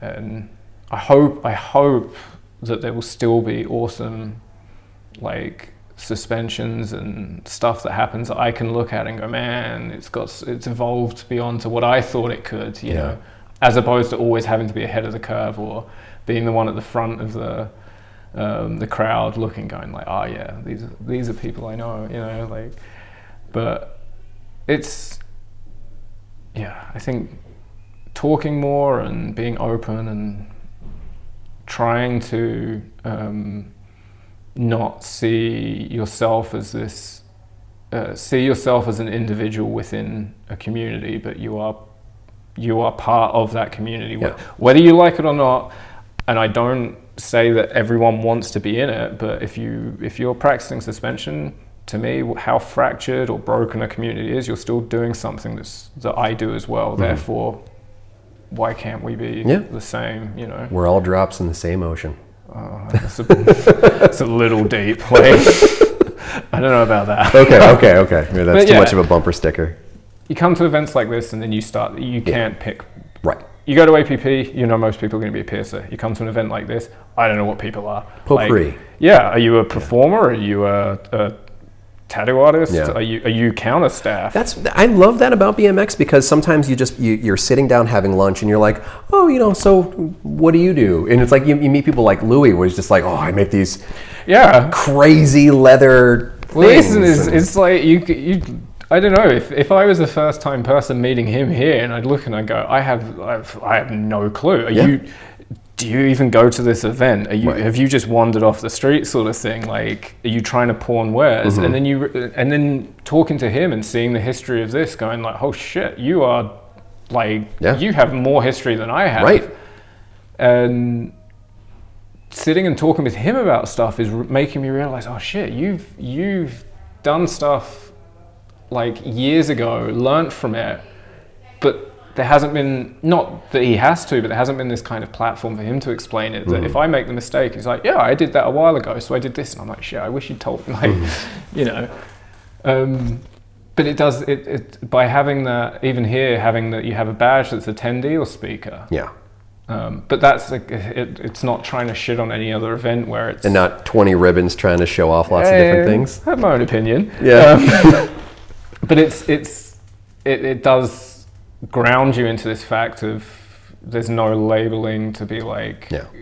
Which is, in my opinion, a good thing. That you, as you say, you see people sitting around and talking and no one necessarily knows who someone else is, or there's no visual indicator that... the person like this be, person's a big deal. Yeah, yeah, like yeah. that. I mean, yeah, that blew my mind at A P P. Just like I, I, I don't know because because of the events here, you get a badge mm-hmm. like with your name. This is who you are. Yeah. Uh, maybe which team you're affiliated with, but this is who you are, or studio, or whatever. And it was just a, a, a again a cultural shift of being like, why? Mm-hmm. Like, I mean, it's it's not a, as I say, it's not a bad thing. It's just this, like, is it for you? Is it for other people? Is it for the, the event? Like, trying to understand what uh, uh, what it provides to the person who's looking at it. Like, and you do see it that there'll be some young people that are like, oh my god, there's there's this person over there. Look at, like, I need to go and talk to them. Mm-hmm. And that's awesome. Like, it's great. And then you're in a platform or an environment where people can come and talk to yourself and maybe not know your your history or or your standing in the community or wherever, that can ground you maybe either. But you don't have to walk around with this, I don't know, either you walk around with this huge ego of like, look at me, but in the same way going, like, I just wish no one would talk to me. Right. Like, right. You're in a place where you people here are some, I think, probably a little more grounded, um, but we don't have the reach that like another a big event uh, like uh, A P P conference would have, which would be awesome here. Yeah, but that that doesn't have the community that BMXNet has. It's very fractured there. Yeah, it's yeah. it's this. Uh, It's, I guess it's the scales of economy for it. Like mm. you get this this attendance of and, and the education that you teach there, but then maybe if you want more of the the community side, then you have to give up a little of this. Or, sure. But it's it's interesting to see the the differences of how you can have veterans here that have. This is the first time they've come to this event mm-hmm. compared to veterans of A P P that they've been every year yeah. for whatever twenty years mm-hmm. or what was it? I don't know how many years it's been going. Yeah, they'll say twenty. Yeah. But like, it's funny to see that people who have been practicing piercing or tattooing for for two, three decades, they've taken that leap to come and mm-hmm. uh, come to an education event. Which is, is it's humbling in itself. It's it's you know taking that step into going, well, it's ex- it's I'll just come in and have a look and see what it's like. But to be welcomed in the way of yeah, not we don't care about you. We don't we don't care your reasons for coming here sure. to an extent. Yeah, like we're I, all here to learn. Yeah, that's uh, not caring isn't the correct way to phrase it. But it's if you if you come here. Awesome. Mm-hmm. Like, and I apply that to any event. If you go to a SUSCon or you go to uh, a conference, or like they tried a few times with ScarCon or mm. something like this, that by taking that step, it is a very humbling thing yeah. that you can only, maybe not only, but you do generally get more positive um, uh, reaction from in yourself that you've taken that step to go into an environment where maybe you're not sure of how you're gonna fare, or hmm. oh, I'm not, I don't know anyone. Like, we don't care. Like, yeah. just come here. The yeah. fact that you're doing this, it's still better than sitting at home going like, oh, I wish I'd sure. like, gone and learned this, yeah. and learning about stuff of, that you may not thought you wanted to learn about. Mm. Um, finding that there's people talking about things that you didn't know were of interest to you, or you didn't even know applied to your industry. Mm-hmm. Um, uh, Yeah, Beto and Eugenia talk about this with suspension, about more of these personal connections, you know, which is something that's often overlooked. And this can be even applied to bedside manner or or your approach with talking to customers. And the more that you, the more that we um, we make this normal, that this is how it should be, that when you come to the conference, whatever conference it is, there's going to be people that are stressed out that are running it, and there's going to be people that are excited because it's the first time. There's going to be burnt out people that have come every year, but they don't want to give up. Mm-hmm. The, by doing so, you've, you've, you are making the community, the industry, which however you want to see it, you're making it better just by attending. Yeah. Because well, because there would be no community if people didn't attend. No, yeah. And you wouldn't be, you wouldn't talk about it. Mm-hmm. You wouldn't, oh, where are you going this weekend? Yeah, this conference. What is it? Oh, yeah, it sounds interesting. And another person comes along and they tell someone else. But they may be reaching to the, there's almost that kind of thing like with the, um, with the SUSCons that um, me and Alan have talked about. In, I'm sure it was me and Alan have talked about it, but it's that idea that maybe they will get to a point where you have, for the first years for sure, it may not be as busy as you want, or it tapers off, or you try to find your niche of, of the market where you sit. But you don't necessarily directly reach out to the people who you want to attend because you think they need it. But if you get close enough, at some point these people will come themselves, mm-hmm. you know, and with the suspension scene um, with the I S A, our, one of our goals, which is a whole other conversation, one of the goals was to get the outreach to people in, in parts of the world where maybe um, the language barrier was the biggest part to them understanding maybe why we, as the modern suspension community, do it in a certain way. Mm-hmm. And we... trying to sit there and go like, well, we're going to do it this way without thinking that there's actually other approaches of, you know, maybe get someone who speaks their language first off and actually ask if they want help. Yeah. Or if they want our advice. Or just access that you might have. And yeah. sometimes the response was just a flat out no, but mm-hmm. sometimes it was this, they didn't know how to start the conversation. And it's not, Uh, we didn't get this sort of, you know, like start having this self-masturbatory of we've got another one, we've saved the world. Yeah. But we did find that with with a few of us um, trying to do this, that by going to maybe not directly to the, the group, but finding a group that we already knew of and saying like, hey, so there's these people, we're, we've seen what they're doing, it's cool, but maybe you want to talk with them mm-hmm. and, and work with them and maybe connect. And then, you know, rather than this direct approach of going to the, going right to the source, it's like, hey, so let's connect these people. They can talk and have yeah. a chat and see if this is something positive. Sometimes and, that's the best thing you can do. And the next yeah. thing you know, you'll have a, like a year or two later, these two teams have organized an event mm-hmm. in their country, drawing in even more people, which is the whole point of it is to, to, you know, unify some of them and not make it always so fractured and and trying to to take that approach with the conferences or the the, the conventions or whatever to me is, is something that I think should be more on a personal level more focused on, is this like, you know, not maybe making it too exclusive or having to jump through too many hurdles or setting this this level, and this isn't talking shit on any event in particular by any means, this is a hypothetical, that if you um, uh, because within the I S A we had a, many conversations which stifled any progress was minimum standards, and it's sitting there going, well, whose minimum standards? Oh, that's always going to turn into an argument. Yeah, my yeah. minimum standards is that they're using gloves and clean equipment. That to me is minimum standards. Like, you know, why do they have to use the stuff we use? Mm-hmm. Like, why can't that be? Yeah, this is this is a, a higher level to reach, but starting in a real something that's actually attainable, yeah. like, and not putting someone off mm-hmm. by going, so if we join you, we have to wear clean gloves and use clean equipment. We're like, yeah, and they're like, cool, we can do that. As opposed to, do we have to buy all this stuff? Well, yeah, to join our club, you do. then we just don't join. We're like, yeah, but we want you to join. Yeah, but you're setting these rules. Yeah. And we're like, yeah, that's the point. Mm-hmm. Meet these rules, join our club. What are the benefits?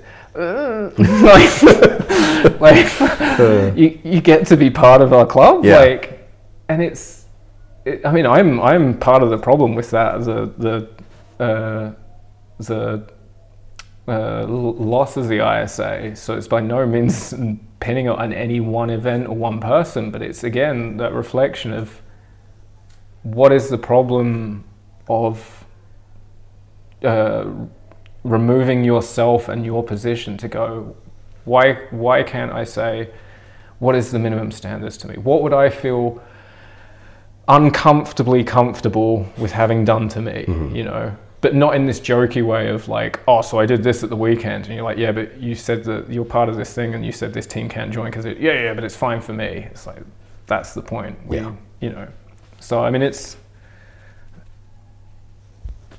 it's, it's something that I do hold very deep to myself, and it's taken a lot of self-learning and, and uh, evolution of myself to realize that you, you can... Um, you can always project this this uh, arbitrary, imaginary level that you need to reach onto everyone else, and then somehow climb on top of them to get to there. The, within what we do, we're already a subculture, we're already like outside of the normal mainstream. And then on top of that, we're trying to form some mainstream yeah. thing within our industry before we've even got to the point mm-hmm. where where a celebrity having a tattoo is not controversial, yeah. you know, or yeah. or it's fine for X celebrity to get their ta- face tattooed, but, you know, Gary who works in your shop is a problem. You mm. know, we should be very more, very more, that's terrible, terrible England. Um, we should try to find an approach where uh, more of this B M X style, where you are an individual who's come to learn, and I'm, I don't need to know what position you are in to, to start that learning. Yeah.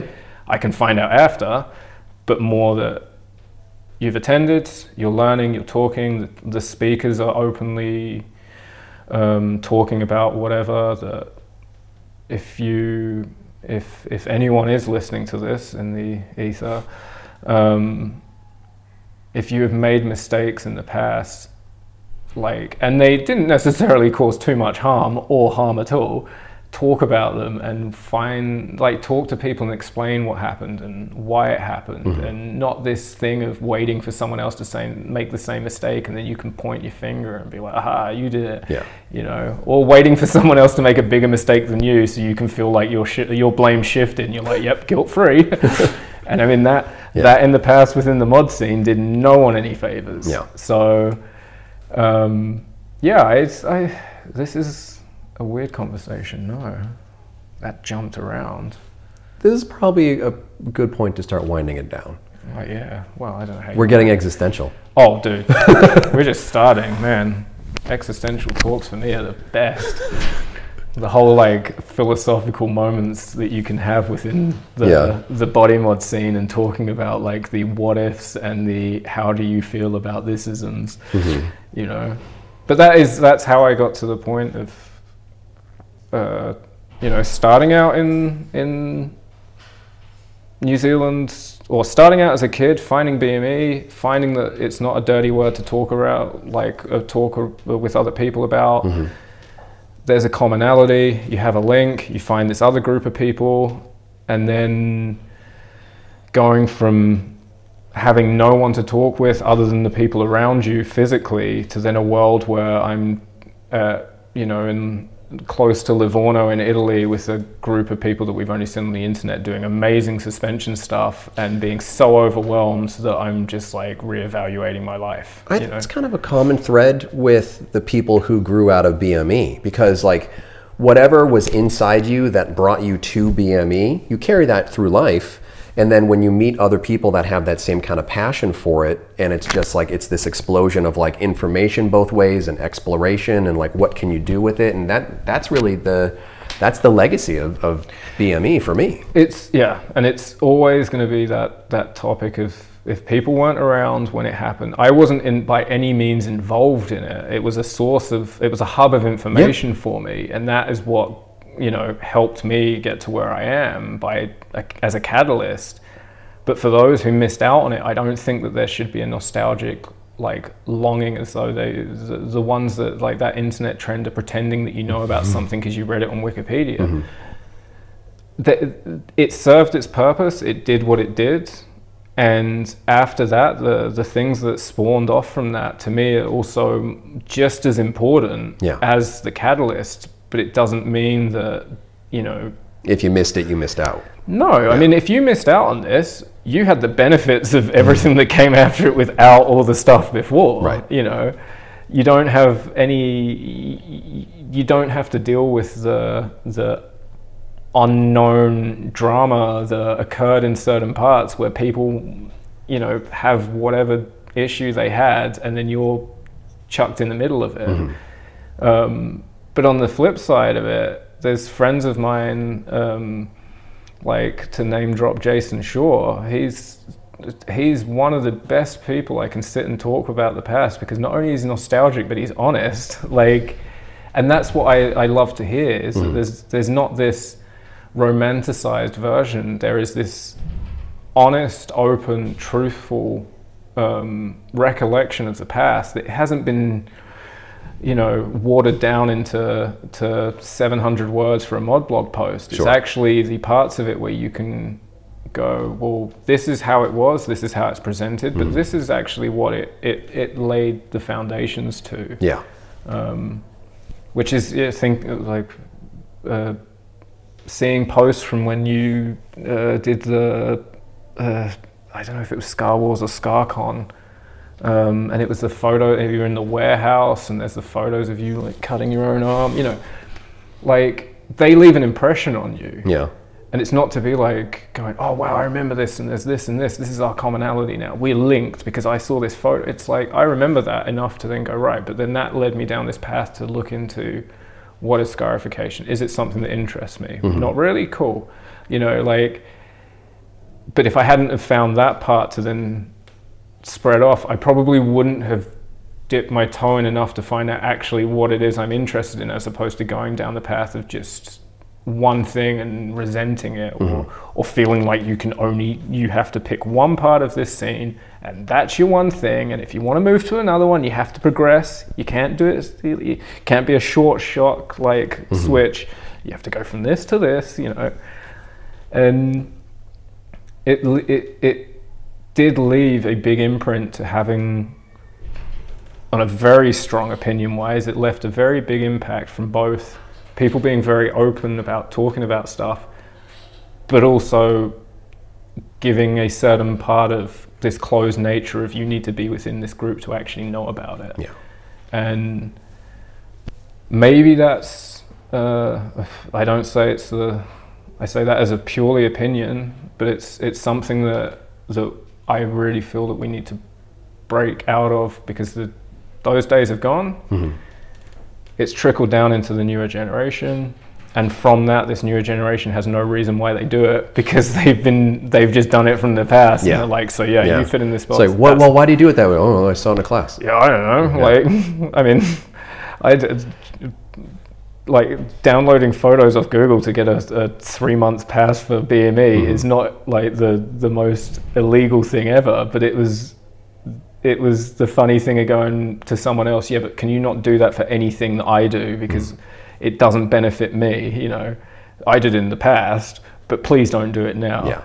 Like, no, if it's, if people want to, uh, if people want to hold on to this, this past of the community, they need to also remember the benefits that came from it. Mm. Not just, or like they need to, remember the negatives, they need to remember the positives, and actually uh, put that together to see that without one or the other, we wouldn't have had that progression. Yeah.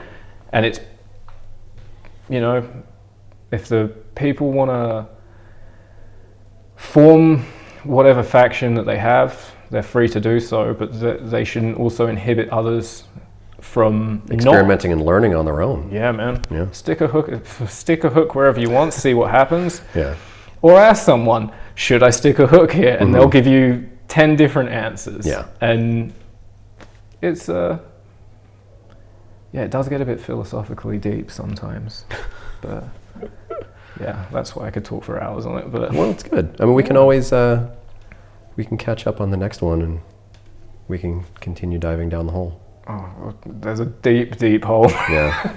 Of heavy opinions and and uh, arguments that can be had. Yeah. But yeah, it's it's it's different times, and I haven't been in it as nearly as long as some people who have. Um, there's people who've been it twice as long as me. Mm-hmm. But when you get to that point of realizing that my my nostalgic days from the past uh, are they're applicable in the way of education, that's something to me that shouldn't be, a, yeah, as I said before, it shouldn't be a shameful thing. Yeah. And people can laugh, I'll laugh at it. Well, it's experience. Yeah. That, that's, it just boils down to it, it's experience. Maybe some of it's for the better, some of it's for the worse, but it's all experience. Yeah, yeah, for sure. And it's trying to treat that as not, you don't always, like, if, if something went wrong, it's not always treating it as a negative. Yeah. It was a learning experience. I fucked up so much, so much stuff. Oh, I'm sure you and then, have. then, then there was a period where it was like, well, I fucked it up a little bit less. And then after a while, I was like, oh, I didn't fuck it up this time. Nice. Oh, yeah. I'm like, shit, man, the body's off the floor and they look happy. Like, yeah. man, oh, today's a good day. Right. Like, but uh, even, even thinking of, uh, we used to do a thing which was like, Two two down and two out, and that was like two inches down from the neck and two inches out from the spine for hooks, and that was my first suspension. was was done like this. Was it wrong? No. Was it? Could it have been done better? Probably, mm-hmm. but at that time we didn't know anything, so it's like this is how you do it. Yeah. If it works, then it's a success. If it doesn't, then then maybe next time. Different. Yeah, like, yeah. But it's it, that wouldn't we wouldn't have progressed from that had we just stuck in this thing of going, if it works, mm-hmm. why change it? Yeah. As opposed to viewing, uh, having someone like Eden with that drive, not to necessarily be the best, but to better what we were doing, because he's seen photos and then gone like, but they're doing it different and it seems to work better. Mm-hmm. Why can't we get to that? Yeah. And without B M E, without suspension dot org, without, I mean, I've, of course everyone hates it now. Um, without Facebook, without the suspension uh, suspension Facebook group, yeah, um, without the the suspension learning forum, and then you have the your ones the uh, the body learning for body modification learning. Oh, forum. I'm not in that. Oh, I don't know which one. There's the one. Body modification learning forum. Is this one? Yeah. yeah. But there's another. There's these. You know. Like, there's a million. But these these. Yeah. These groups that, that faction off, that like that suddenly appear, mm-hmm. you can be against it and be like, well, I'm not involved, therefore it's bad. Yeah. But then you dive in and then you start to realize actually there's some really in- interesting conversations going on. And without Facebook, well, maybe not without Facebook, but Facebook was a huge tool for us to access information yeah. that all these teams are putting on. We can see stuff. When accidents happen, people were openly sharing them at a point. Yeah. Or not everyone was, mm. but they were sharing them. And then you start seeing these discussions that were forming, and some of them are great, but then some of them are like a car crash. And you're just like, well, why? Like, and it's, it's, some people will have this nostalgic thing going, yeah, but this didn't happen in B M E. And you're like, which part were you reading? Oh my God. Like, but, like, yeah. That's B M E was Pandora's box. It was just like the good and the bad, and it was just everybody could look at it. Yeah, yeah. And you could take what you wanted, uh, what you wanted from it, um, and you could be involved as much as mm-hmm. you wanted, in it, or active as much as you wanted in it, or you could walk away from it and just be like, "That's got nothing to do with mm-hmm. me." Um, but I th- that uh, the the people who are involved in that that maybe faded out and disappear. The ones that stayed, that kind of transitions, whether maybe they try to shape and mold how the, the information should carry on, and mm. then this forms these groups, and then new people come in, they get replaced, but they carry on doing how it was.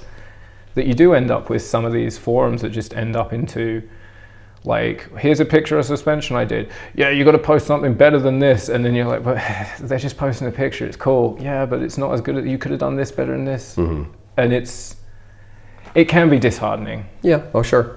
But once you wade through the shit and you, mm-hmm. you try to ignore a lot of the crap, you can start to see that there is a good with it. Mm-hmm. And there, I do believe there is more good with it than, than bad. Yeah. And we can get to a point where maybe not everyone's happy with everyone, and it's not going to be all roses and sparkles and everyone gets along, but I think they'll get to a, hopefully we'll get to a point where no one is, is judging you purely based on who you know or what you, or, or why, what you can do for what them. What you can do for them. Yeah. That yeah. everyone's going to be cool and chill, that's maybe. But well, let's wrap it up here. Um, Do you want to give anybody information about how to get in touch with you for tattooing, or, or to or to facilitate oh, a suspension? Yeah. Um, I don't know. Uh, at dot by dot tattoo is the okay. only thing. Um, you can ask me stuff, and I probably won't get back to you. Not because I don't like you, because I'm I just don't respond to emails that often. Um, but I'm in Berlin, and. For suspension stuff, uh, ask anyone else, and I will probably be involved. Okay. Uh, well, thanks for talking to me, and we'll uh, thank you for inviting me. Let's go back down and get back into B M X now. All right. Thanks for talking to me, Matt. And uh, I'm going to keep this outro mercifully short because I do appreciate the fact that you've made it to the end of a nearly two-hour episode. So. Uh, I'm going to go finish working on that floating navel video. That'll be available for you at patreon dot com slash Ryan P B A with a whole boatload of other stuff. Uh, I've got some cool episodes planned for you over the next uh, couple of weeks. I'm going to do a special episode two hundred with Lola, although that's mostly her plan and not mine, so I'm not exactly sure what it'll be, but it should be a fun one. And uh, spoiler alert, she's coming here to visit me. Lola is coming to my house in the United States for the first time in our in our Our relationship. Uh, I'm pretty overwhelmed in like the best possible way thinking about that. So I'm sure we'll record something then too. But anyway, thanks for listening to this very long episode of the Piercing Wizard Podcast, and I'll be back next week. For more information about the show, visit piercing wizard podcast dot com or like Piercing Wizard Podcast on Facebook. For more info about your host, visit precision body arts dot com or search Ryan P B A on Facebook, Instagram, and Tumblr.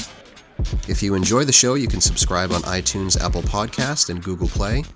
Music by Benny B. Blanco. Show copyright twenty seventeen, Precision Body Arts L L C, all rights reserved.